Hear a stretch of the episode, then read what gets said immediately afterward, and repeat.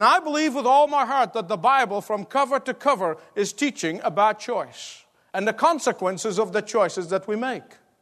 In the beginning, in the Garden of Eden, God gave Adam and Eve a choice a choice for life, a choice for death. They chose death. The people of Israel were given a choice to stay in Egypt, in the land of slavery, or to go to the promised land and experience freedom. Elijah, the great prophet of God, stood up at the time of compromise, at the time when the people of God were living for themselves, caring for themselves, and gave not a hoot for God. And he challenged them, saying, Choose ye this day whom you shall worship, God or Baal. You can't worship both. And for the past 2,000 years, the whole of world history has been built upon a choice. Either you choose Jesus Christ and what he has done on the cross and the consequences of which living with him in heaven for eternity, or deny him, ignore him, or out and out reject him, and then spend your eternity, that means forever and ever, in hell and damnation and suffering. Listen to me very carefully, please. God does not send anybody to hell, people choose to go there. And yet, today, in this environment of sentimentality and soft headedness, we don't want to face these two choices. A large number of people think that they can live like the devil all week and then become angels on Sunday. A large number of our society somehow think that we can live any which way we can, live for ourselves, think of ourselves, feed ourselves, ignore God, and somehow when we die, we're going to make it to heaven. That's an utter fallacy. It is not biblical. You know what's going on in America today reminds me of the story of this Sunday school teacher who was teaching a small group of boys of the story that Jesus tells about Lazarus and the rich man. Most of you are familiar with it. He told the boys about how this man lived for himself, cared nothing for anybody else, cared nothing for God. And then there was Lazarus, who was God centered, who feared God. And they both died. And one, the man who lived the self centered life, ended up in hell. He ended up in torment, crying out. And Lazarus ended up in heaven, in the bosom of Abraham. And then at the end of his lesson, he paused. And he said, Now, boys, which one would you rather be? The rich man or Lazarus? Well, the little fellow raised his hand and he said, I would rather be the rich man while I'm living and Lazarus when I die. but isn't that exactly what modern churchianity has been telling us that we can do? Which is totally contrary to biblical teaching. I want you to turn with me, please, to Matthew chapter 6. And you're going to see there how Jesus makes the question of choice so plain and so clear. You can't miss it. In fact, there are four choices. Listen to them very carefully, mark them in your Bible. In verses 19 to 21 of Matthew 6, Jesus gives us a choice between two investment institutions, heaven or earth. In verses 22 and 23, there is a choice between vision and blindness. It's your choice. Thirdly, verse 24, Jesus gives us a choice between two masters, mammon or God.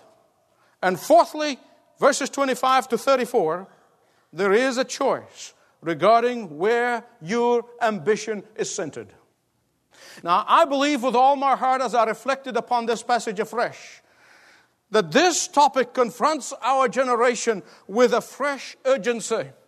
It confronts our generation with an utter new expediency.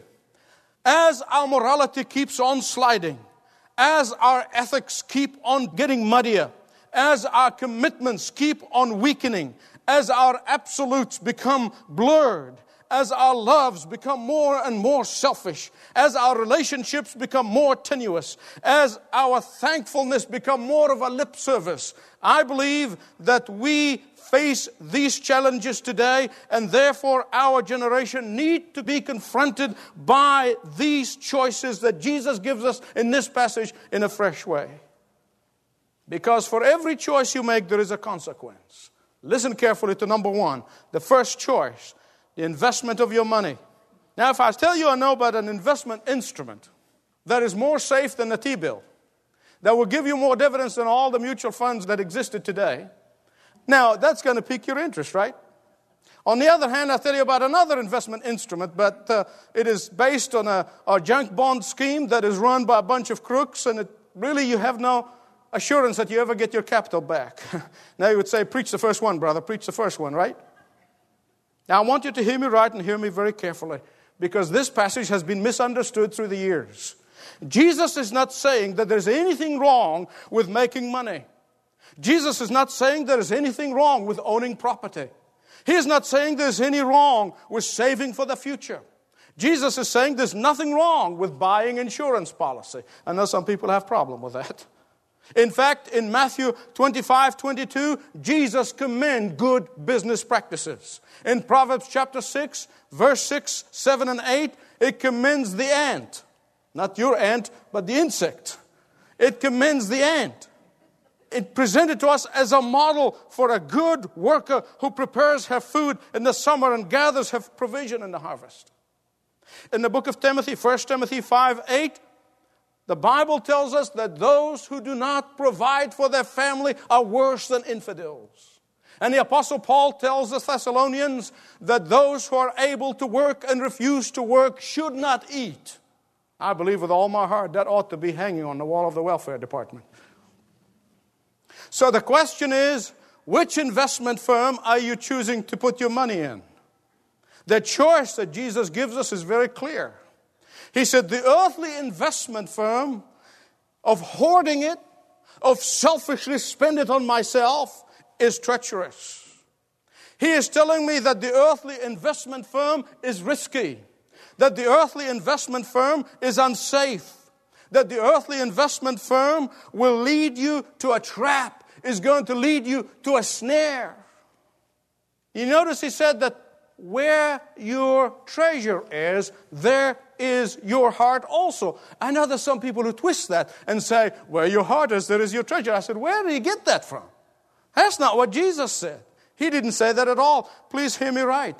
Jesus is not talking about sensitive and wise financial planning. He's not talking about that.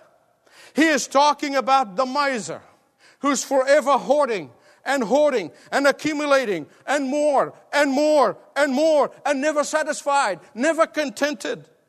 Only to spend it on themselves, only to accumulate it so their ego be inflated about their net worth. That's what Jesus is talking about. Some time ago, I heard about the man who said that misers are not fun to live with, but they make great ancestors. and how true it is. But I want to tell you, even if you manage to keep your money from being lost, you're going to die and you're going to leave it behind. And your ancestors are going to come along and blow it away. but when you make your major deposits in the heavenly investment firm, saying Jesus, both your capital and your interest are going to be waiting for you on the other side of eternity. Let me stop right here because I know some of you are already thinking. I can read your minds. As saying, is Michael preaching salvation by works? Is he saying you're saved by how much money you give? Stop it. That is not what the Bible teaches. You are not saved by how much money you give, how many hours you volunteer, how many good works you accomplish. That is not so the way to salvation. The gospel is the gospel of grace, pure grace, pure and simple. And if you are not follower of the Lord Jesus Christ, listen to me, I want to tell you something. If you are not born again, if you do not have a personal relationship with Jesus Christ, if you have not committed your life to Him, I want to tell you a couple of things. Listen carefully. God wants you before He wants what's yours. God wants to save your soul before He wants your money. And Jesus here speaking to His disciples, they're already saved. They already know Jesus. They already have a relationship with Him. And He's saying to them what a believer does for the kingdom of God will have everlasting dividends. Please hear me right. I am all for good education. I strive to the highest level. I am all for good music and good art. I am all for good health and nutrition. Ah, I'm trying hard. But listen, these are all wonderful things. But I want to tell you the very crux of this passage is so clear. Only what is done for Jesus Christ and His kingdom will be awaiting you on the other side of eternity. Secondly, Jesus gives us a choice of vision. Verse 22 and 23. A choice between light and darkness. A choice between blindness and sight. What Jesus is saying that hoarding up treasures for yourself, hoarding up treasures for your selfish uses, plunges you into darkness. That's what it does. On the other hand, investing in the kingdom of God will give you a vision for life. Is going to give you a purpose for life. Is going to invigorate you to understand what life is all about. If you have physical vision, you can look and you can see where you're going. And it works the same way spiritually. When your spiritual vision is in the right perspective, when your spiritual vision is properly adjusted, then your life is filled with purpose and drive. But if your vision becomes clouded, if it becomes clouded by false gods, if it becomes clouded with false values and the world's values, then you will not have a clue what life is all about, even if you think you do. You really don't. Covetousness and greed are sure ingredients to blind you to what is really important in life. Think about it. Laying up treasures in heaven not only has eternal durability, Jesus is saying, but it will also give you a vision for this life. It will give you a vision on the earth as long as you're alive. And then, thirdly, verse 24, Jesus said that we have a choice between two masters. You know that God made us to be owned by somebody else? This is the way He made us. I don't care how much you try to get around it, this is the way He made us. I know in this country, because of the pain of slavery in the past, preachers tend to skirt around this biblically sound truth. But I wasn't born then and I wasn't here, so I don't have to worry about that. I'm not going to skirt around this biblical truth. Because the Bible is so clear. By nature, we have two masters either Satan or God. Mammon is Satan's hook to bring you under his leadership. You know, I have to really smile sometimes when somebody says to me, you know, I'm the master of my destiny, I'm the captain of my ship. I said, well, wait a minute, Baba, because I want to tell you something. You have a master, you just haven't met him yet. And what they're telling me is that old Nick has got them by the throat. And they just don't know it. Please hear me clearly. I want to tell you with great pride and with great joy I want to declare to you and the world that I am a slave of the Lord Jesus Christ. I'm proud of my master. Amen. Bless the Lord. None of us can serve two masters, said Jesus. He said, behind your choice of an investment firm, that is behind your choice of a vision and purpose for life, there is a basic choice. And the choice is between two masters, no third. There is no third. It's a choice between God or mammon, which is Satan's hook. Mammon is just an Aramaic word that really means hoarded wealth. It's a choice between the creator and the creation. And Jesus is saying, you cannot be on both sides of the issue. I love it when people say, well, you know, on this hand, on the other hand. You know, constantly walking or to the right and to the left. Who would agree that this was very painful? To walk to the right and the left at the same time.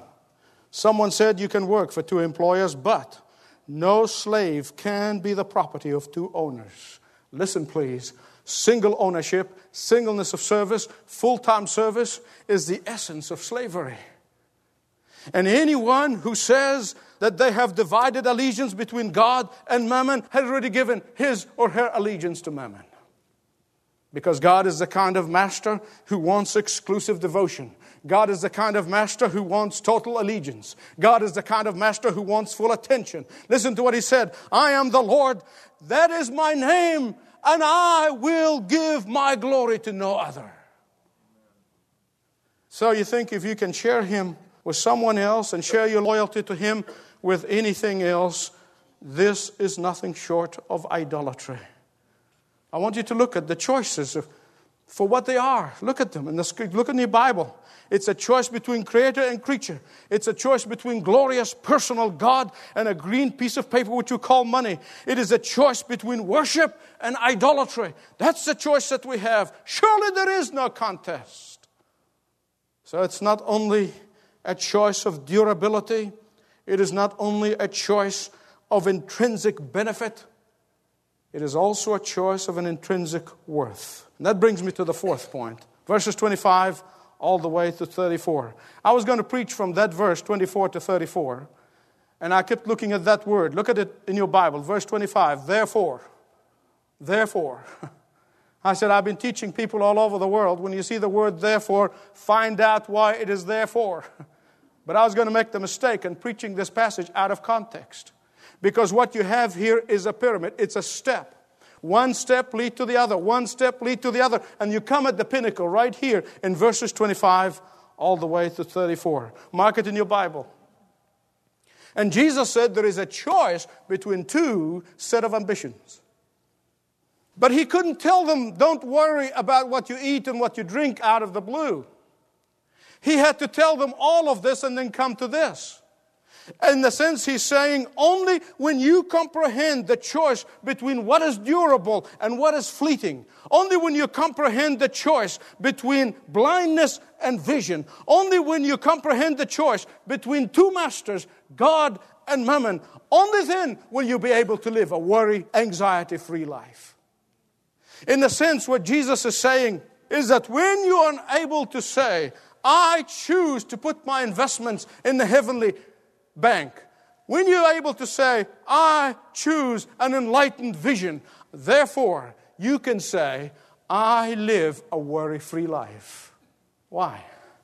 Because of my basic choice of what master I intended to serve, my attitude, my ambition in life is going to follow.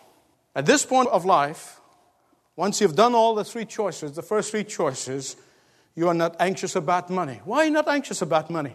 Why are you not anxious about the future of your children? Why are you not anxious about these things? I'll tell you why. Here's what Jesus said because you have already rejected money as master.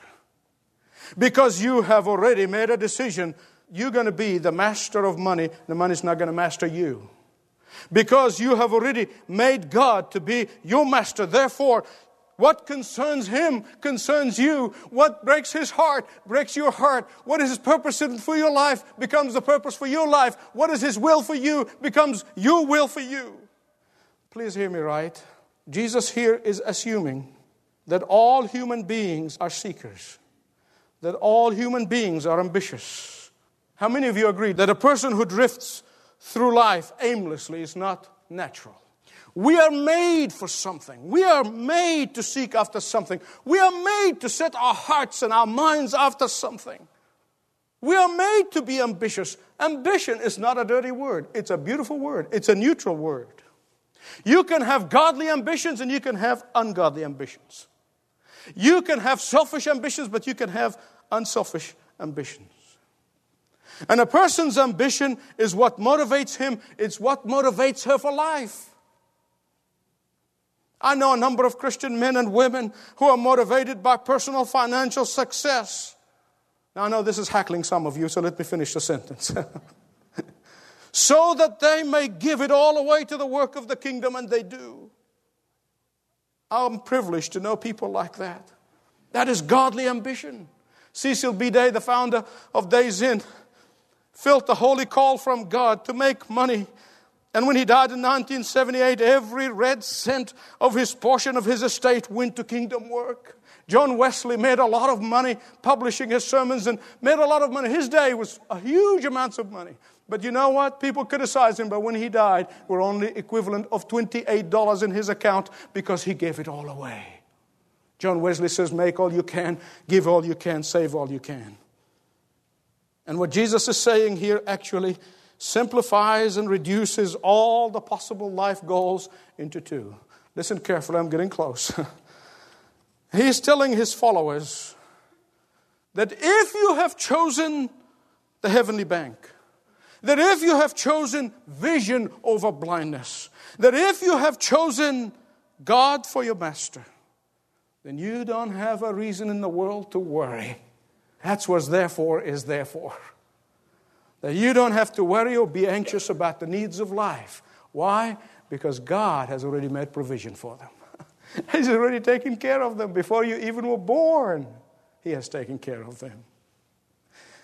You know, today you pick up a magazine anywhere on a plane on you just pick any magazine and you see every page every page has to do something with the body you know feeding the body clothing the body not feeding the body cooling the body heating the body relaxing the body entertaining the body tantalizing the body i mean every page you turn in something about the body i mean no wonder we're screwed up and somehow what jesus is saying is so alien to us it's so strange when it ought to be for believers the real thing. Please don't misunderstand me. I'm not saying I don't believe for a moment that Jesus is denying or despising the need of the body. He made the body, He cares for the body. That's not what He's saying. What Jesus is saying here is this hear me right. He's saying, don't become obsessed, don't get engrossed with your material needs. Don't let your material needs become your preoccupation. Here's what Dr. Robert Eliot said. He said there are two rules about controlling worry in your life. Now, I'm sure all of you are ready to hear those. He said, I want to control that. I'm a worry wart. Most people don't say that. They say, My spouse is a worry wart. Rule number one don't sweat the small stuff. Rule number two it's all small stuff. in fact, I heard about the exasperated husband who's exasperated with his wife about her worry, and he said, Why are you always worrying? It doesn't do any good anyway. She piped up and she said, Oh, yes, it does. 90% of the things I worry about never happen. Some studies have broken down worries as follows. Listen carefully, please. 40% of all the worry never happens. 30% are things about that happened in the past that you can't correct or change. 12% are needless worry about health. 10% are petty miscellaneous worries. 8% are real legitimate worry. In the light of what Jesus is saying here, because you have chosen your heavenly bank, because you have chosen God's vision to be your vision, because you have chosen God to be your master, therefore you shouldn't even worry about those 8%. Why? Because worry is the sin of distrusting God's promise of provision. Did you hear that? In fact, the word worry comes from the German word which means to strangle or to choke. And that's exactly what worry does. It's a kind of mental and emotional strangulation which probably causes more mental and physical affliction than any other cause that I see in my ministry. The substance of worry nearly always extremely small compared with the size it forms in our minds, to say nothing of the damage that it causes to our lives. Worry is the opposite of contentment. And contentment ought to be the state of the mind of the believers in the Lord Jesus Christ. Those who have placed their treasures in heaven, those who have chosen God for their master, those who have been enlightened by God's vision. You know, when you realize that God owns everything, God controls everything, and God provides everything, you'll experience contentment.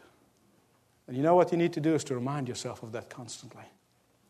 Jesus, in effect, is saying that you really, when you give in to worry, when you give in to anxiety, you have forgotten who your daddy is. I want to conclude by telling you a story. Because I really believe that ultimately it all boils down to a choice. A choice. Being prepared for the consequences of our choices. Story of a wise man who constantly giving people good advice, wise advice, answers to difficult questions in life. And one day, a young, arrogant man sought to stump the old sage, and he put a bird between his hands and covered it up. And he walked up to the wise old man and he said to him, Sir, is the bird in my hand alive or dead? His plan of deception, of course, was very simple. If the wise senior said it was dead, he will open his hands and the bird will fly, will be alive. But if he said it was alive, he will give a quick squeeze to his hand and kill the bird and said it's dead. Surprisingly, though, the old man never looked at the younger man's hand. He looked into his eyes and quickly said to him, He said, My son, the bird is whatever you wish it to be. And it's so with every one of us today. The life we live is the one we wish to live it. We choose to live it. God's way or some other way. The choice is in our hands. Is it hoarding and accumulation and therefore worry and anxiety? Or is it open handedness and investing in God's kingdom, therefore peace and contentment? Oh, precious Heavenly Father, we bless you and we thank you. We glorify you. We honor you. We are so privileged to know the living God and we can call you daddy, and we know that you're listening to us and hearing our prayers and answering them. Father, I lift up to you my brothers and sisters, that you will release them today from worry, you release them from anxiety. And Father, I pray that in the power of the Holy Spirit, they walk out of here, free men and women, glorifying you, honoring you, putting their trust in you, having your vision, and making you the master. In Jesus' name I pray. Thanks for listening to this message from Dr. Michael Youssef, recently featured on Leading the Way. If you'd like to know more about us, please visit ltw.org. That's ltw.org.